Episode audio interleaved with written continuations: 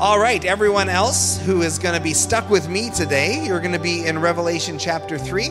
So you can turn with me there to Revelation 3 as we continue on in our series that we've called Apocalypse Now. We are walking through the book of Revelation a few verses at a time. We're going to wrap up chapter 3 in the next couple of weeks, and then we will take a break. We got Mission Sunday coming up in two weeks. After that is Easter Sunday, and so we'll take a break and then we'll jump right back in again. So, most of you know this about me, but just in case you didn't, just in case you uh, are getting to know me still, uh, we've been in Leamington for a little while now. Before we were pastoring in Leamington, my family and I lived up in Sudbury. There it is, Sudbury, Ontario.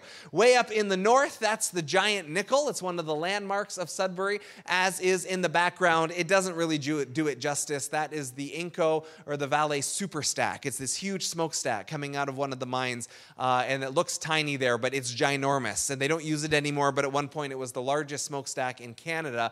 And so Sudbury, as that would suggest, is famous for its mining. It's a mining town. It's actually a large city. It's uh, not quite Windsor size, but it's up there. And so we were up in Sudbury for five years. I pastored at the Pentecostal church up in Sudbury. And so Sudbury, from the very beginning of its, its beginning as a town, many, many years ago, uh, was when they realized, hey, there's shiny rocks pointing out of the ground. And then they realized they could mine these things and that they could turn these things things into other things. And so it began to boom as a mining town. So nickel is the main thing that gets mined up there. There are some other things as well, but it's well known for its nickel mining. And so if you go up there to visit, you can actually go. There's a, an organization called Dynamic Earth where you can actually go down into an old mine and they've got it all kind of sunk in and it's all safe and, and empty now. But you can actually go in and see what it's like to be underground. So bad if you're claustrophobic, wouldn't recommend it, but it's pretty cool to see. And so there are a lot of nickel miners in the the town, and a lot of members of our church were nickel miners, and you can make a lot of money mining nickel. It's a very good living, um, but it's also very dangerous. You get paid well because it is a dangerous profession, and so there can be cave ins and rock bursts, and you can be drilling and hit a pocket of poison gas, and it's just not uh, the safest job out there. And one of the things that they have to do a lot of is they do a lot of blasting, which they do as safely as they can, but they don't just drill mines, they blow it up literally, like with explosives, and that's how they start to get going. And so so no one told us that when we moved there, and it took us a while to figure out what was going on. But you would be sitting reading a book or you'd be having dinner, and then you'd hear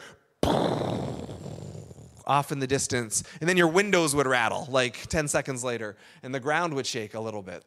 And it took a while for someone to explain to us, oh, they're blasting. That's how they're, they're getting these mines going. And so, yeah, that's going to happen all the time. That's never going to stop. Um, so it's like, oh, okay, great. That's like living by an airport, right? There's just going to be noise and shaking forever. But one of the other things with that that no one ever explained to us, it's very disconcerting when you're just your house is shaking a little bit, but it's also prone to earthquakes, that area. And so they're never like major earthquakes where things have fallen down or there's been major damage, but pretty regularly, there would be tremors. And there was one uh, somewhat significant one. I think it was close to a four on the Richter scale. And so, again, that's not bad enough that like houses are caving in, but it's bad enough that the whole world shakes a little bit. And so I was at work, I was working at the church, I was in my office, and then all of a sudden it was just like, just all of a sudden everything is shaking a little bit. And so right away, Twitter lights up and Facebook, and everyone's going, What's happening? Earthquake? Is everyone okay? Earthquake everywhere. There's an earthquake. And it was fine. But it was, it's, it's weird. Like, I don't know if you've ever been through that. Uh, and that's not even a bad one, right? That's not even one where you're seeing like buildings fall down and tsunamis happen. That's just a, a pretty tame one. But it's very disconcerting when the building you're in is shaking. It's very disconcerting when the ground you're standing on starts to shake. It's not supposed to do that. It's supposed to be that, yeah, whatever's going on in your life, you can sure at least stand, stand on the fact that the ground at least is solid, right? Whatever's going on in your life, you can be in your house and your house is nice and safe. But when that happens, it is a very, like, just, yeah, disconcerting is the best word. It's a very unusual feeling where you're like, okay, that's not really meant to do that. The ground's supposed to be solid. My house is supposed to be solid. And so you had these little, you'd hear these kind of little sonic booms of the blasting happening, and your windows would rattle a little bit. Uh, but this was one where it's like all the glasses are shaking in your cabinets a little bit. And, and it's just like, wow, that's just that feels weird. That's not what's supposed to happen. And so we had talked a little bit last week when we jumped into the church of Sardis Sardis that there had been a tremendous earthquake that had just shaken the world in a powerful way. Uh, and so the church that we're looking at today also had been dramatically impacted by this earthquake. And the earthquake had actually shaken up their city in a very profound way. So let's take a look at our text. We're in Revelation chapter 3 to the church in Philadelphia, and we're starting in verse 7. To the angel of the church in Philadelphia, write These are the words of him who is holy and true, who holds the key of David. What he opens, no one can shut, and what he shuts, no one can open. I know your deeds. See, I have placed before you an open door that no one can shut. I know that you have little strength, yet you have kept my word and have not denied my name. I will make those who are of the synagogue of Satan, who claim to be Jews, though they are not, but are liars, I will make them come and fall at your feet and acknowledge that I have loved you. Since you have kept my command to endure patiently, I will also keep you from the hour of trial that is going to come on the whole world to test the inhabitants of the earth. I am coming soon. Hold on to what you have so that no one will take your crown. The one who is victorious, I will make a pillar in the temple of my God. Never again will they leave it. I will write on them the name of my God and the name of the city of my God, the new Jerusalem, which is coming down out of heaven from my God. And I will also write on them my new name. Whoever has ears, let them hear what the Spirit says to the churches. So, just quick recap if you've been following along in the series, you know this all by now. But the book of Revelation originally was sent out to seven churches that were in seven different cities of what we now call Turkey. At the time, it was called Asia Minor. And so it was meant not just for seven churches alone, but it was meant to be shared probably with all the churches in the area. But there are seven specific churches that get mentioned, and each of them get a specific shout out in this letter. So the whole book is going to all of them. But Jesus acknowledges each of the churches on their own, and he has specific things that he wants to say to every single one of them. So every one of these churches is going through something. There, is, there are things that uh, Jesus is drawing attention to, and they're all real, literal churches that were in this time and in this place. And so for us, as we've been going through this, we are obviously not the church in Philadelphia. We are obviously not the church of Laodicea. We don't live in the first century. We're very, very removed from from the literal uh, context of what's going on here. But every one of these letters ends with that statement that he who has ears, let them hear what the Spirit is saying to the churches. And so that's what we are wanting to do. We are wanting to hear what the Spirit is saying to us through the text. And so even though we are not literally the church of Philadelphia, there are things the Holy Spirit wants us to see. There's things that he wants us to hear through this text because all scripture is God breathed and is useful for teaching, correcting, rebuking, and training in righteousness so that we might be thoroughly equipped for every good work. And so, how is the God breathed scripture speaking to us as we look at what was going on in this particular church? So, let's talk about Philadelphia. We know that name, Philadelphia, don't we? There's another Philadelphia much closer to home. It's where Will, uh, Will Smith is from, right? We know the song very well. And so, West Philadelphia, born and raised. And so, Philadelphia is a term that we know. It's a major city in Pennsylvania. Long before that, it was a city in Asia, uh, in modern day Turkey.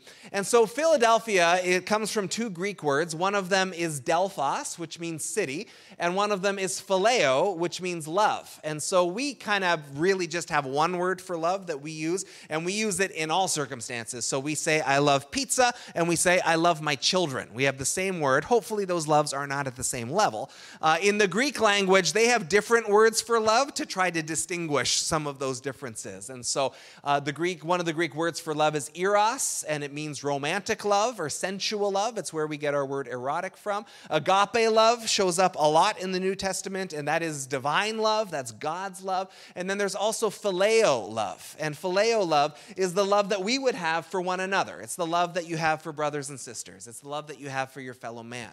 And so this word Philadelphia comes from these two words, Delphos, which means city, and phileo, which means love, but specifically that brotherly love. And so Philadelphia literally means the city of brotherly love. And so you've maybe heard that phrase before. That's what the city in Pennsylvania uses as its motto. Philadelphia is the city of brotherly love. And so, as with all the cities we've been looking at, Philadelphia as a city has been through a lot, and the church in this city has been through a lot. They're facing the same pressures. There's a a very strong pressure to worship uh, these false gods and false idols that the culture was worshiping. Philadelphia was famous for its vineyards, it had really good wine and a reputation for wine. So their sort of patron god, small g god, was Dionysus, who was the god of wine. And so they would worship him with these kind of drunken festivals. And so Philadelphia was very known for that. There would have been a very real pressure to join in the Dionysus worship. Like all the cities, there was a pressure to engage in emperor worship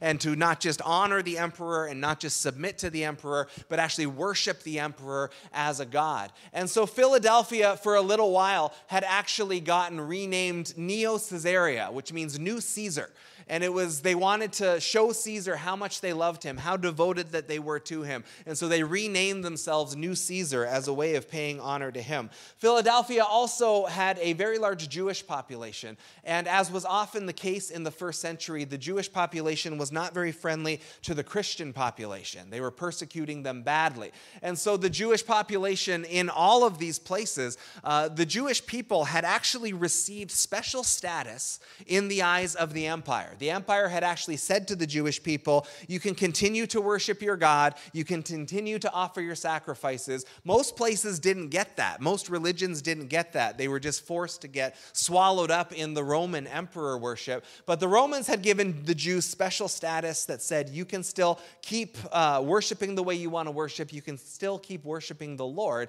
And so for a while, the Christians had kind of been able to fly under that radar a little bit and kind of, they were, a lot of them were Jewish in the the beginning, and so they were able to kind of sneak in under that special status. But more and more, the Jewish people began to make very clear these Christians are not with us. We don't believe the same things. Uh, we do not want them in our synagogues. They began kicking them out and shutting the door to them. And so there's a lot of Jewish persecution going on. There is a lot of uh, religious persecution going on from the just the idols and gods and those who followed those in the culture. And then there's this pressure to worship the emperor always. One of the reasons that Philadelphia was so great grateful to the emperor and so eager to worship him was you remember last week we had talked about that earthquake that had hit. Now, this was decades earlier, but an earthquake had hit that had just leveled the city of Sardis, it had leveled the city of Philadelphia, and it leveled the city of Laodicea, which we'll get to next week. It had done lots of damage to the other places as well. But the emperor had gone into Sardis and gone into Philadelphia and said, We will help you rebuild. And so the emperor had put aside taxes, and, and you don't have to pay any taxes for five years. They'd poured millions of dollars worth, the equivalent of millions of dollars, to rebuild the city. But in Philadelphia, like everything had just fallen down. The temples had fallen down, uh, the structures had fallen down, the theaters had fallen down, the whole city had just been leveled. And so for Philadelphia, they actually decided we don't actually want to live in the city anymore, because in the city, things fall down. And so there had been an exodus kind of into the hills around the city. And so people kind of moved to the outskirts of town. And so they would still be part of Philadelphia. They would work there and trade there, but they weren't living there because they just didn't feel like it was safe to live there. And so the city had, uh, in gratitude to all of Caesar's help, named themselves New Caesarea, New Caesar, as a way of honoring him because he had helped them out so much in these uh, troubling times. And yet the city was still never the same. People had moved out. Uh, it didn't feel safe to be there. And so Jesus is going to speak into some of that stuff as he writes this letter specifically to this specific church. So, verse 7 To the angel of the church in Philadelphia, write These are the words of him who is holy and true, who holds the key of David. What he opens, no one can shut, and what he shuts, no one can open. So each of these letters begins with Jesus introducing himself in some way. Uh, there is a revelation about who he is. We learn a lot about who Jesus is by reading how he introduces himself in these letters. So these are the words of him who is holy and him who is true. Jesus is fully holy, set apart, divine, sacred, different. Jesus is completely different than anything of earth, than anything that is created. He is completely other. He, that's what holy means. He is completely set apart and different, and he is true. He is always true. His words are always true. His nature is always true. We can trust him because of that. Jesus is always true. And then there's this thing about the key of David. What he opens, no one can shut. What he shuts, no one can open. And so that's worth digging into a little bit. Um, and we've said throughout Revelation that almost everything that we find here has an Old Testament connection. Almost everything that we would read about in Revelation, if you kind of draw the threads back, you will find an Old Testament connection. And so it's worth digging into the Old Testament as we understand what the Old Testament is saying. That's actually going to help us understand what Revelation is saying. And so, Key of David, if you're to do a Google search of that, or if you're to look it up in a concordance, it does show up elsewhere in Scripture in the book of Isaiah. Uh, and so, this is happening during the time of King Hezekiah. And so, this is somewhere in the neighborhood of seven, eight hundred years before Jesus would walk the earth. But there is this prophecy that comes through Isaiah, Isaiah 22, verse 20, and then verse 22. God says, In that day I will summon my servant Eliakim, son of Hilkiah. I will place on his shoulder the key to the house of David. What he opens, no one can shut, and what he shuts, no one can open. Well, that sounds awfully familiar. So there's almost a direct quote here that John is calling upon. I will summon my servant, Isaiah says, Eliakim, son of Hilkiah. So Eliakim served in the household of King Hezekiah, and there's a prophetic word in Isaiah's time that says, I'm going to raise up Eliakim, and he will become this major figure in, in the palace, in King David's palace, which is now being uh, filled by King Hezekiah. David is, is long since dead. But God's going to raise up Eliakim and he's going to give him the key to the house of David. What he opens, no one can shut, and what he shuts, no one can open. In this context, what it's saying is God's going to raise up Eliakim to, to be the one to have this position of authority in the house of, of David. He's going to have this authority in the palace. And so we know from history that Eliakim became something like what we would maybe call a finance minister. Um, and in the historical records, it calls him the steward. He was the steward of the house of David, he was the steward of the palace. And so there is perhaps a literal suggestion that he literally held keys and he decided who could get into the palace, who could get out of the palace, who has access, who doesn't. Um, but metaphorically, it's also just a way of saying he had authority. He was a, a, raised up person in the house. He was one who had authority. He was one who was trusted. He was one who had access. He was one who decided who got access and who didn't get access.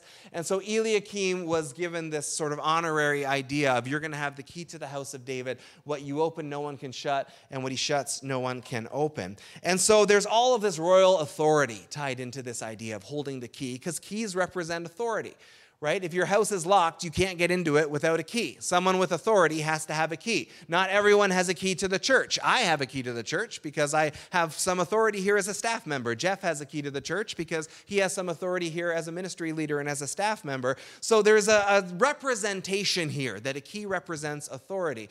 And so as, as this is true of Eliakim, literally in history, Jesus then claims that for himself. Because, as much as this is true of the one man back in time who was given a special spot in God's house with some authority, Jesus is saying, I have authority that's actually well beyond that. I have the key of David. I am the one who opens doors and I am the one who locks doors. And in the direct context, he's probably talking about in terms of access to God. He's probably talking about, you know, hey guys, where the Jewish people had kind of locked you out and, and treated you badly, where you're feeling locked out and shut out of society, um, I'm the one who actually opens doors. I'm the one who actually locks the doors. I'm actually the one who's in charge of who gets into heaven and who doesn't. I am the one who has that much authority. So while it was true of one man in a literal temporal sense, Jesus is saying there is much more to this, that Jesus is the one who has much greater authority. He decides who gets into heaven, he decides who does not. And that's an important distinction. In terms of a more kind of devotional application of this, uh, open doors and shut doors, we sometimes use the phrase, well, when God closes a door, he opens a window, right? We say things like that. And that idea can be represented in this verse here that Jesus is the one who opens doors in our life, and Jesus is the one who shuts doors in our lives. And so throughout our lives, we have to make decisions. We have to say, are we going down this path? Are we going down that path? Are we going to go with this opportunity? Are we going to go with that opportunity? And hopefully we're praying about it, and hopefully we're discerning it, and hopefully we're seeking His will and seeking His best. But ultimately, the Word of God says, many are the plans of a person's heart, but it's the Lord's purpose that prevails. We understand that ultimately it's the will of God that gets done. And so sometimes I want to go down this path, but he has just not opened that door. It's just not possible for me to, to make that decision. I would like to go down that path perhaps, but that's not a door that he is opening. Maybe he's opening a door over here. And so I have had times in my life where I have been interested in either a job or a ministry opportunity or a new ministry idea or whatever. And you pray about it and you start to explore it and you go down that road and God just shuts the door. There's times where the door just shuts. And let me tell you, I have wasted, I would say, significant time in my life trying really hard to kick open doors that He has just not opened for me. And you can waste all sorts of energy and all sorts of emotion and all sorts of effort to try and force open something that he's just locked. And if he's locked it, if he shut the door, you can't open it on your own.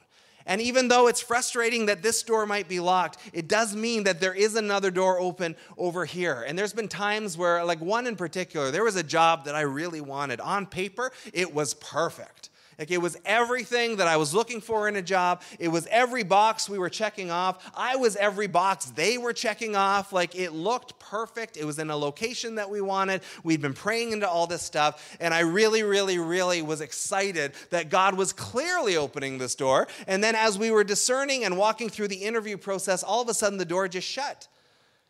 And we tried to open it, but it was just shut. That opportunity was closed and it was frustrating it was disappointing it was it was heartbreaking a little bit. We were really excited about this open door but then it turns out there was a door over here that was open and when we finally got to that door and we walked through that door we went oh that closed door was terrible. Why did i think that was so right? Because his will is always perfect I dated a girl before I met Sarah, and I really thought I was going to marry her. I was, I was crazy about her. And, uh, and then the door shut, the relationship ended. And for a while afterwards, I tried to open that door and tried to make that happen, and it just didn't happen. And now it's like, thank you, Jesus, for sparing me from that horrible girl, which is not true at all. But compared to my wife now, in terms of who is right for me, like I'm glad God shut that door. She's wonderful. She's not horrible at all. I'm glad God shut that door because in those cases of the job or the, the other girl that I cared about, I mean, I thought I knew what I wanted, but God knew what I needed. And He is always right. And so I can spend my life trying to force open doors that he has just locked, and I can get mad about it and angry about it. Or if I explore a door and the door is shut, I can just be at peace with that and say, I'm going to trust that he knows what's best always. I'm going to trust that even if this door is shut now, doesn't mean that it'll be shut forever necessarily, or it just doesn't mean that there's not something better. And part of trusting in God's shut door is the ability to say, I trust that there's another open door that's for my good, and I can actually be at peace about that. And so, even in this last year, we were talking in the first service, like, we're all probably a little frustrated that the door has not been opened for life to somewhat go back to normal, right? We're still living under restrictions. We're still living in this weird kind of limbo time. We really want the door open. We want to be able to have our freedom back. We want to be able to do what we want to do. We want to live life the way we want to live life. And we're living in this time where that door has just not been opened yet. And again, we can scream ourselves hoarse at the locked door but if Jesus wanted everything wide open right now, it would be open, right? He's Lord. He is Lord over every government, over every virus, over every treatment, over every everything. He's Lord over all of it. If He wanted things back to normal by now, then they'd be back to normal. And the fact that that door has not opened yet doesn't mean he's any less God, but he has just not willed for that to be open yet. So we can invest all this anger and bitterness and frustration in the closed door, but that's not actually going to make the door open right? And if you bang on that door hard enough, you're going to get bruised after a while. And so there's a place of peace we need to get to where we say, I don't have to like what's happening. I don't have to like that that door is shut. But if that door is shut, it's not opening until he says that it's open. And while I'm waiting for that door to open, maybe there's another open door somewhere. Maybe there's something else. Maybe there's something different that he's trying to do in my life right now. Maybe I'm missing it because I'm too busy trying to force open the door that just won't open. Jesus is the one who holds the keys. And if you don't have the keys, there's not a lot you can do. A couple years ago now, I was we've been in our house for about 7 years. I've only done this one time, but our front door, you don't need to turn the key to lock it. You can just lock it in the doorknob and then it kind of locks shut. And it was one of those moments where I locked the doorknob, I locked it behind me and then went, "Ah, keys are in the house right now." I got to go pick up my kids in 10 minutes at school and I don't have a car key. I don't have a way to get in. The back door is locked. And so, what do you do in that moment? Thankfully, my wife was able to leave work and zip over and get them. But that's a helpless feeling, right? Like when you don't have a key, you don't have a lot of options. And so I, we have a little window by our front door. I'm like, yep, there they are. I can see the keys. They're like two feet away. But unless I want to break the glass, right? Unless I want to go around and like kick in a window, I don't have a lot of options. There is no authority. There are no options when you don't have the key. Jesus sets himself up at the top of this letter as I am the key holder. I'm the one with the authority.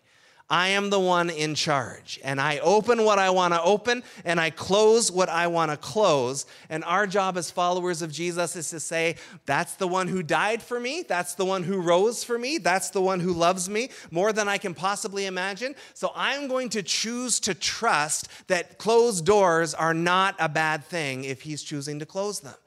I'm going to trust that if he closes the door, it's for my good. And if he opens the door, it's for my good. And I'm going to trust his will because I think I know what I want and I think I'm always right and I think I know what's good. But it says in the word of God, many are the plans of a person's heart. It's the Lord's purpose that prevails.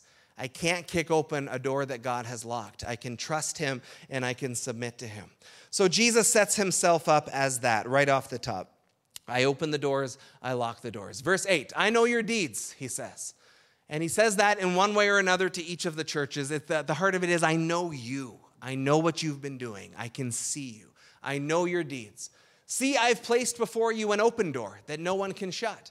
I know that you have little strength, yet you've kept my word, and you have not denied my name. So Jesus typically starts in these letters with encouragement. We saw last week in the letter to the church of Sardis, there was no encouragement for them. But in most of these letters, Jesus has something encouraging to say. And so he commends them that even in the, the time of little strength, they are still holding on. And so Jesus says, There's an open door before you. And again, it's probably specifically in context talking about there is an open door with access to me that even if the Jews have locked you out of the temple, that even if the, uh, the emperor worshippers have locked you out of the business world, that even if you feel shut down, even if you feel shut out by the world that you're living in, I will not shut you out. I am not shutting you out. There is a door here. There is access to heaven that is open. You can come boldly before the throne of God because of what Jesus has done for you. So there is a door there that needs to open. And when you're you know, living in life and, and trials are happening and frustration is happening, it's easy to feel like we're just kind of locked down. Like there's just not a lot of options. The, the Christians at this time are getting persecuted by the Jews, they're getting persecuted by the Dionysus worshippers, they're getting persecuted by the emperor worshippers. All of that, as we've talked about in previous weeks, ties into your economic well being and your social well being. Like they must just feel like we're out of options. We're, we're backed into a corner. Like there's just, there's nowhere for us to go. And sometimes when I'm counseling someone, uh, one of my jobs as a pastor, as a counselor, is to help people see uh, there are often options, right? We can often feel like I'm out of options, I'm stuck. And part of my job is to say, well, no, you could do this, you could do that, you could do this, you could do that. They're not all great ideas, maybe, but sometimes we just seem to shut down because we feel like, well, there's nothing I can do, I'm just stuck and we need to be able to say like no there are all, almost always things we can do. There's almost always a step we can take. And so to these people who are feeling locked down they are feeling shut out. They are feeling rejected by their society rejected by the religious people around them rejected by the culture. Because they are being rejected because they follow jesus jesus is saying hey you're not stuck. There's a wide open door in front of you. You have full access to the king of heaven all the time and whatever trials you are going through, whatever struggles you are facing, you have this available to you always. There is a wide open door. You can come boldly into the presence of God. And Jesus says to them, Even though you have little strength, you've held on right? You have not denied my name. You have kept obeying. You have such little strength. And that's maybe how we feel at times, right? Our strength just runs out. We're human.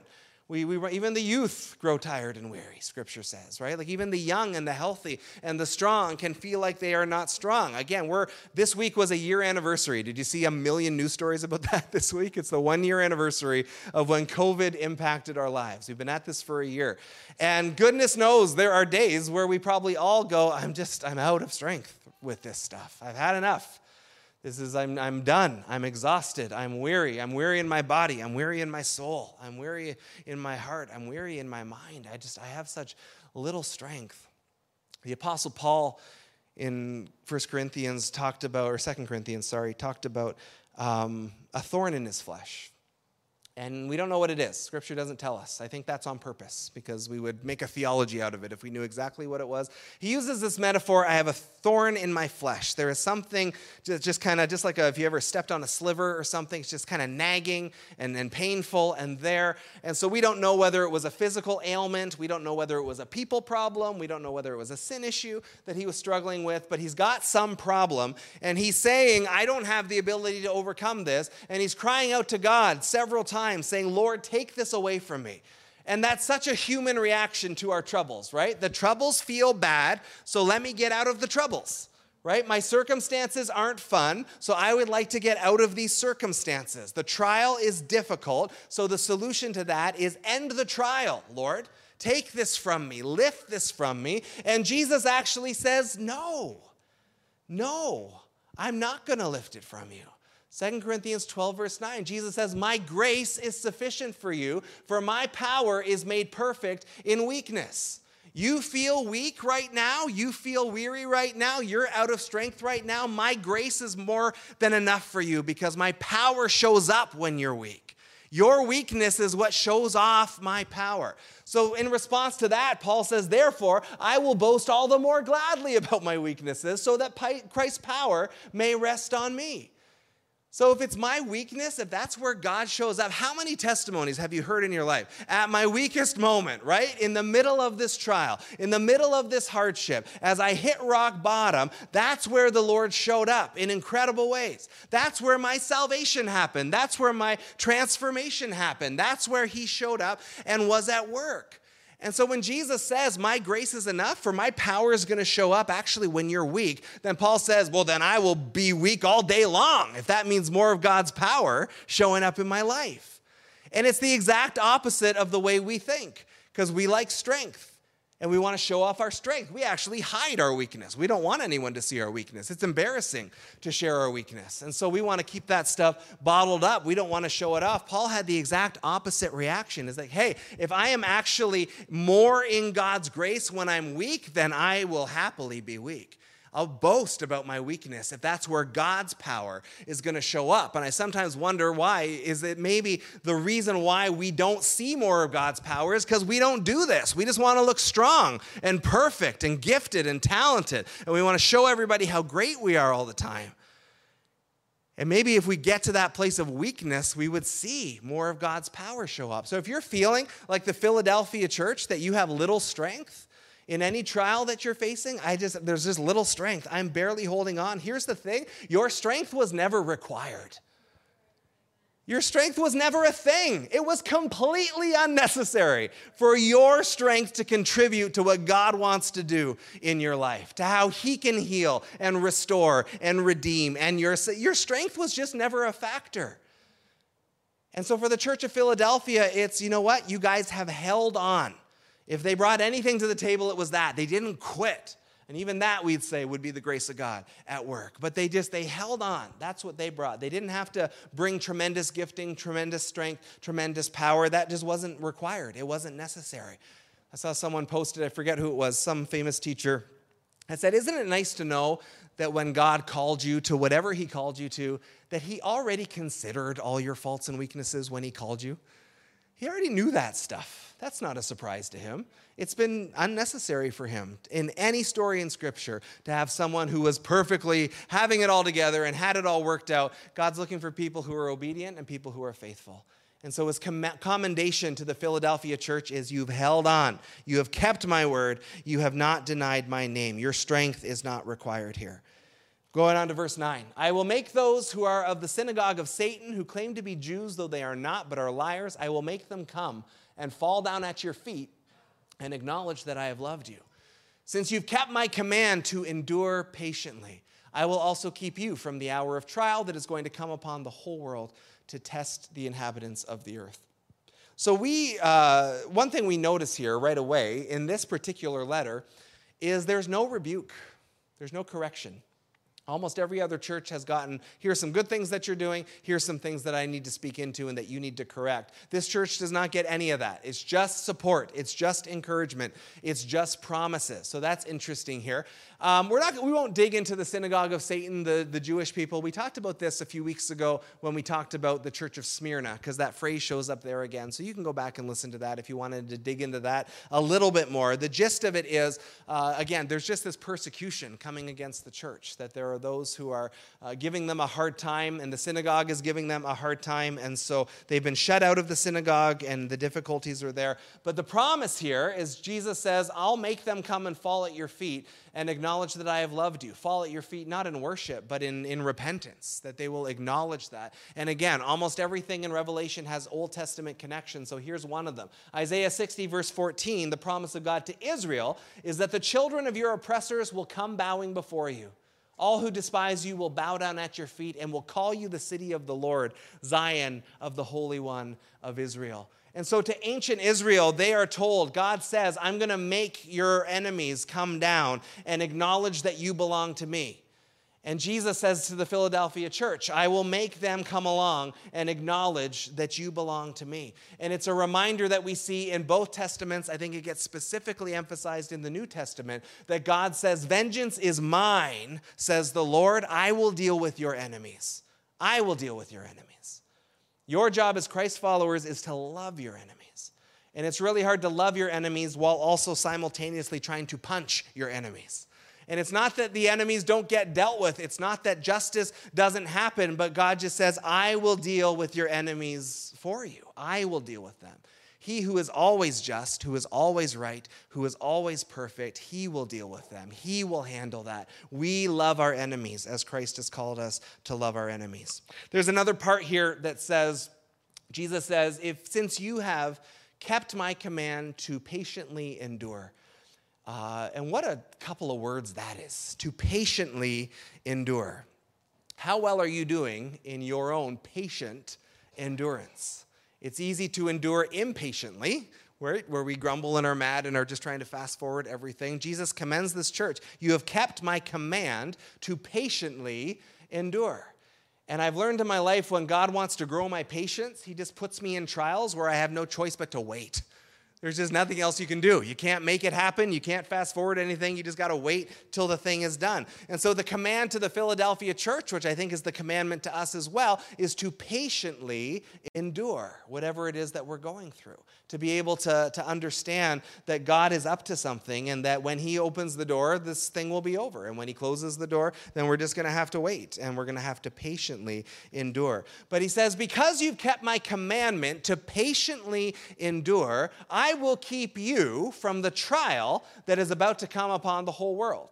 And so it's hard to, we've talked in the past in this book about uh, some believe it's primarily been fulfilled in the first century, the book of Revelation. Some believe it's being fulfilled now. Some believe it's all going to happen in the future. And there has to be at least an element of revelation that's happening in the future. That uh, this talk of there's a trial coming, it's going to affect the whole world. Uh, no need to think it's a literal hour long trial. That's probably just a little bit of poetry. The season of difficulty that the whole world is about to face. We won't get into it too much right now because uh, we're going to jump into this a bit later in the book of Revelation, but we got to talk about the rapture just for a minute. So, the rapture is one of those doctrines where uh, some people feel very passionately that uh, it comes to us from 1 Thessalonians chapter 4 that says, When Christ comes back, the dead in Christ will rise, we who are alive will be caught up with him in the air, and there's not a lot of detail in that chapter about much beyond that. There's lots of other passages that talk about Jesus returning, Jesus coming back, Jesus coming for his bride. Uh, 1 Thessalonians 4 is kind of the classic rapture chapter. And in that chapter, we don't get a lot of details exactly on the when or the how. And so there are some who feel very passionately that as there is, um, you know, promises in Scripture that suggest that there's going to come a time where we are just, Jesus returns, and those of us in the church just go. This is kind of the left behind view that we disappear and we're caught up to Him. And then from there, uh, the, the tribulation, the wrath of God will come on the world, the trials that will come upon the world. And that would be a verse that we read in Revelation today that they would lean on. That the fact that Jesus says, I'm going to keep you from the trial means He's going to remove the church from the world so that they don't experience that trial. And there are others who look at it and say, well, when you put it all together, it looks like maybe uh, partway through the tribulation, uh, we call this a mid tribulation rapture, we get caught up. And then there are others who think this is called a post tribulation rapture, that it's just all going to happen at one time at the end. Jesus is going to return at the end of days, and we will get caught up to him at that point. And so there is scripture you can look at for each of these three viewpoints. And uh, it's one of those things where you say, well, which one is right? Because there's the pre tribulation people say this, and the mid tribulation people say this, and the post tribulation people say this. So which one is right? And you do that annoying preacher thing where you say the right answer is yes. Because it's really hard to know. And because there is scripture you can point to in all of it, uh, that's not a hill for us to die on at all. That's, that's an area where we can have a little bit of wiggle room. We would want you, just in terms of our statement of faith at this particular church, we would want you to affirm that a day will come when the church will be caught up to Jesus. Uh, the when and the how will leave some grace to have discussion and wrestle through that together. Um, and so the rapture comes up every couple years, even in the secular news media. Someone says, I've done the math, I figured it out. It's happening next Thursday. And then Friday hits, and they went, Oh, I didn't mean this next Thursday, I meant two Thursdays from now, and then find all these ways to backflip and try to figure out how to stick the landing of the bad prophecy that you made that didn't come to pass. And so we will get into that a little later in Revelation. Um, we'll go a little bit deeper. But some would look at this verse that Jesus says, I'm going to keep you from the trial, to say that, like in Left Behind, he will remove the church from the world so that they don't experience the trial. But that can also mean, that phrasing can also mean simply that he will sustain us during the trial. That whatever trials are coming to the world, we will be kept and protected during the trial. And, and he will, not that we get to avoid it altogether, but that he will sustain us during it. And he says there's this hour of trial that's going to come upon the whole world to test the inhabitants of the earth. That when trials come in our life, there is always a testing that is happening. There is always a, a, test that God is looking at to see how we respond and to see what is really inside of us and to see what really comes out. So, when it comes to our trials in the Bible, we've often used the picture of the refiner's fire. Remember, we used to sing a song about that uh, back in the 80s and 90s the refiner's fire uh, and it shows up in the prophets. And the, the picture is, is that when you're working with metal, I don't do this, but I've read books about it. When you're working with metal, you have to heat it to make it liquid so that you can form it in the shape that you want. And as you heat the metal and as it turns liquid, the impurities of the metal rise to the surface. And as the impurities rise to the surface, they can be scooped out. It actually makes the metal stronger and it makes it more pure. So it's a crucial process to having pure and strong metal. And God talks about using the refiner's fire on his people. There is something about our trials and our challenges and our difficulties that when the heat gets turned on in our lives, when the pressure comes, when the stress comes, it has a way of forcing a lot of our junk to rise up to the surface. Right? When we're stressed out, we're not usually at our best. When we're feeling overwhelmed, it doesn't always bring out our most loving side. And so the trials come, our impurities rise up, and it's actually a really good check. We can ask ourselves, well, how do I react when the stress comes? How do I react when I encounter difficulty? What shows up in me when these hard times come? Because when that happens, there's an opportunity there for us to say, well, hey, some junk rose to the surface. I can see it. I can repent of it. If I need to repent of it, I can deal with it. I can work on it. I can seek some help in dealing with it. So, even over this last year, we've all been under pressure. We've all been under stress. There's been stuff that's come up. Susan on our staff has said COVID is the great exposer. COVID itself isn't the thing that's causing all of these things, it's just the circumstance that's forcing our crud to come to the surface.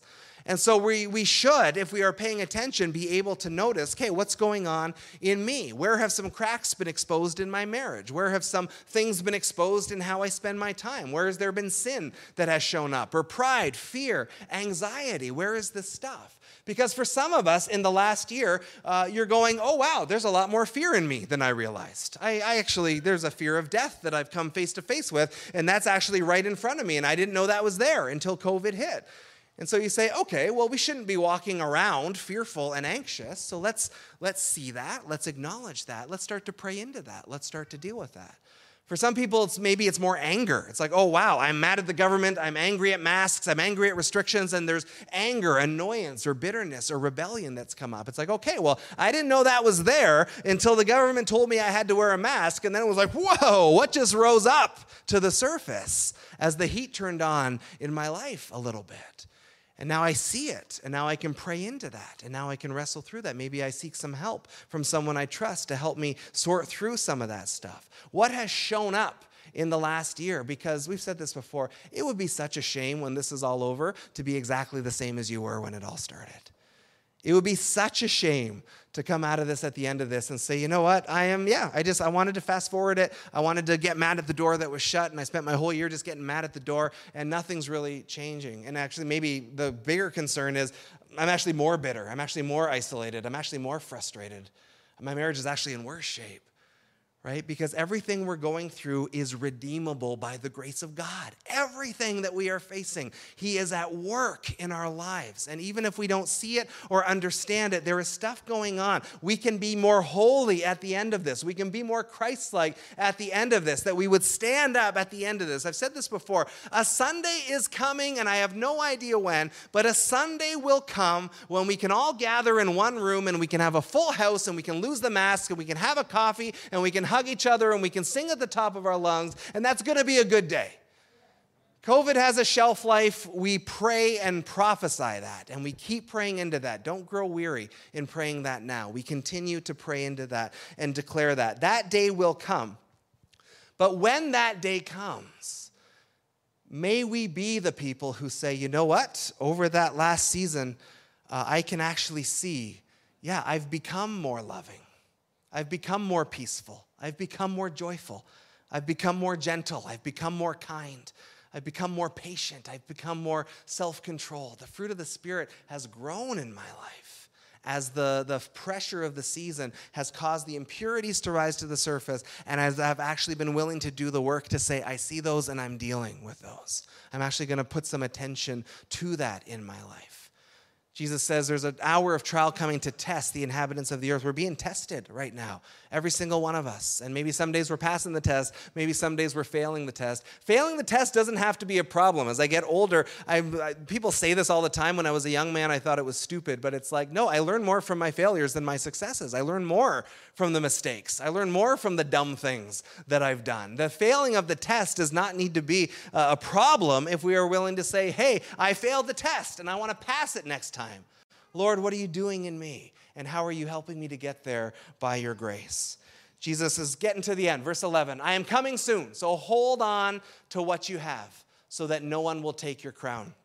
The crown gets used in Revelation uh, in an eternal sense. Elsewhere in the New Testament, it talks about the crown uh, of salvation, the crown of life. Uh, so Jesus says, hold on to what you have. Don't lose what you have. And, and they, again, they didn't feel like maybe they had a lot.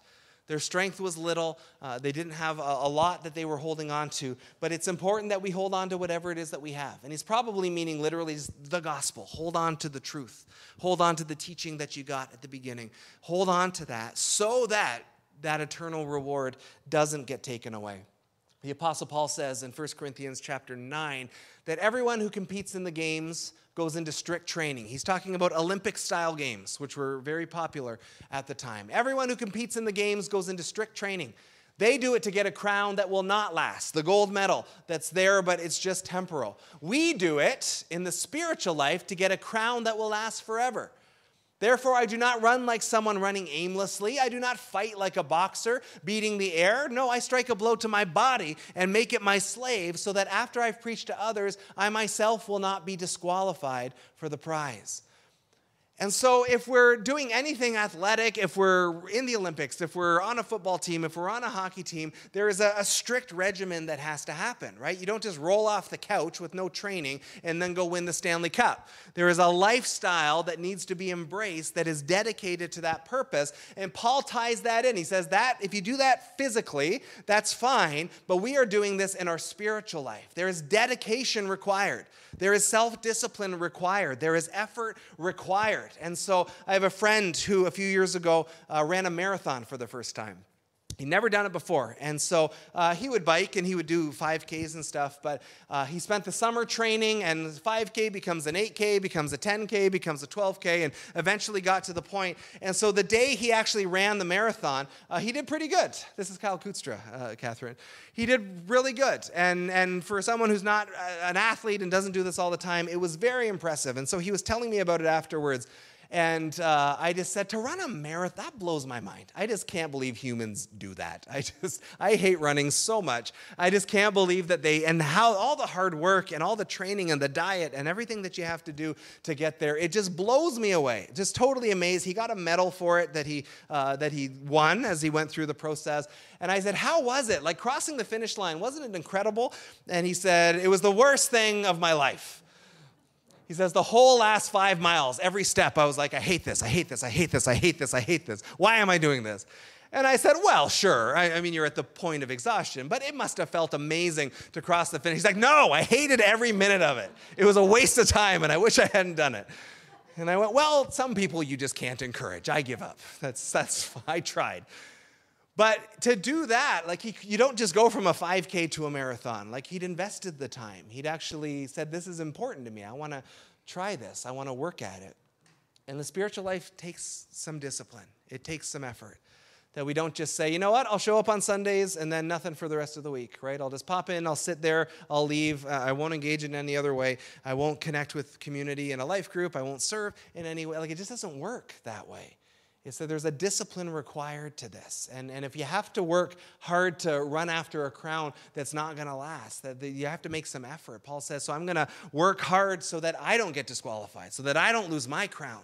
I'm going to actually discipline myself to this purpose. So as Jesus wraps up, verse 12, the one who's victorious, there's always a promise at the end of every letter. There's a promise of reward. The one who's victorious, I will make a pillar in the temple of my God. Never again will they leave it. I will write on them the name of my God and the name of the city of my God, the New Jerusalem, which is coming down out of heaven from my God. And I will also write on them my new name. Whoever has ears, let them hear what the Spirit says to the churches. And so there is always a promise. And what I love about each of these letters is Jesus speaks to these people exactly where they're at. So you remember that earthquake that we were talking about. Philadelphia had been leveled, everything had fallen down, everyone had fled the city. And so, to people, there would be people alive who still remembered that. And even if you weren't alive when it happened, you sure knew the stories and you had seen the ruins and you had seen the effect of this devastating earthquake. To people whose lives had been shaken and turned upside down, and where all the buildings and pillars and temples had fallen down, Jesus says to those people, I'm going to make you into a pillar, into a temple, into a city that you will never have to leave.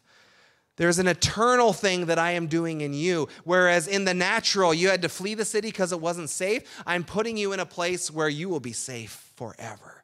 I will build you up into a temple. I will put you into this body that is unshakable, that, that will never come down. You will never need to worry about that. You will never need to leave it. 1 Peter chapter 2, 4 and 5 says, As you come to him, Jesus, the living stone, Rejected by humans, but chosen by God and precious to Him, you also, like living stones, are being built into a spiritual house to be a holy priesthood, offering spiritual sacrifices acceptable to God through Jesus Christ. And so Jesus is the, the capstone, the foundation, the cornerstone. We are all like stones in this building called the church, capital C, the global church that we are all a part of that goes back 2,000 years and will continue on until he returns. We are all being built into this solid thing that cannot ultimately be shaken. And so, to the church in Philadelphia, I will make you a pillar. You will be built into this temple. The ground will never shake the church down. There's this great hope built into the promise. God is building you up together. And it just reminds us how much we need each other. A stone on its own can't do a whole lot. A stone built together with other, other stones can form something that is solid and good and strong when God is the one doing the building. And then there's this promise about names. If you are victorious, then I will put the name of God on you and the name of the city of God on you. And Jesus says, My new name will go upon you. And so you remember the city of Philadelphia had changed its name at one point. Caesar had been so helpful in rebuilding the city that they named themselves New Caesar, Neo Caesarea, for a while. And so Jesus says to this city that had changed its name, uh, I'm going to put my city's name on you. You're not changing your name anymore. You belong to me. I'll put the name of God on you. I'll put the name of Jerusalem, the holy city, on you. And Jesus says, I'll put my new name on you. If you remember when you were kids, or if you have kids, kids, you, you want to write your name on everything because that means that's mine, right? That toy is mine. When my kids went to school, we had to put labels on everything every thermos, every sandwich container, every box and thing, every bit of clothing and mittens and shoes. Names, labels everywhere because it means that's Kaylee's so that the kids don't mix them all up. And sometimes our kids would just trade things for no reason. Just, I like your sandwich box. Let's just trade that. And so you put names on everything because that means that that belongs to that person. When God puts his name on us and the name of his city on us and Jesus' new name on us, that's his way of saying, You belong belong to me. You're mine, and I am yours. And there's this little quirky thing in there. Jesus says, Oh, and you're also going to get the name, the new name, my new name. And so we don't know what that is. But it just suggests that even though we believe that the revelation of God is contained in His Word, that when it comes to eternity, we are going to continue to learn new things about our God when we're face to face with Him. We will be learning about Him forever. There is endless revelation to come about who our God is. Come on up, worship team. We'll wrap it up here.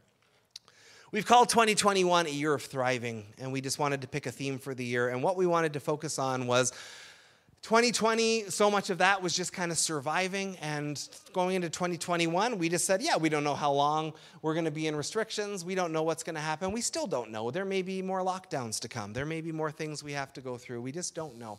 But we decided we didn't want to be people who were just fast forwarding and trying to say, let's get this over with as quickly as possible. And when that happens, we'll be happy. We wanted to be people who said, let's figure out how to be happy now.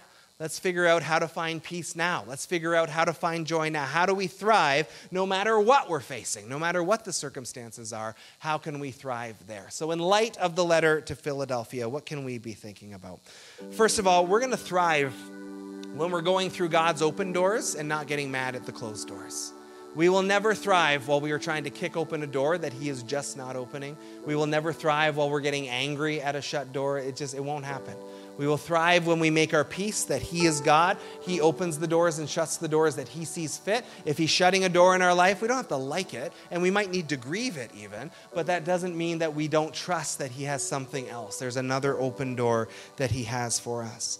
We will thrive when we hold on to what we have, when we recognize that we don't need strength. It's not our strength that gets anything done. It's always been His grace, it's always been His power. We can't do it on our own, actually. We need Him desperately and His all sufficient grace. We're going to thrive when we persevere through the testing, when we hold on and when we say, hey, rather than focus on how much I hate the test that's happening, rather than focus so much on how I don't like the circumstances that are going on, rather saying, God, where are you working right now? Where are you working in me? What are you showing me?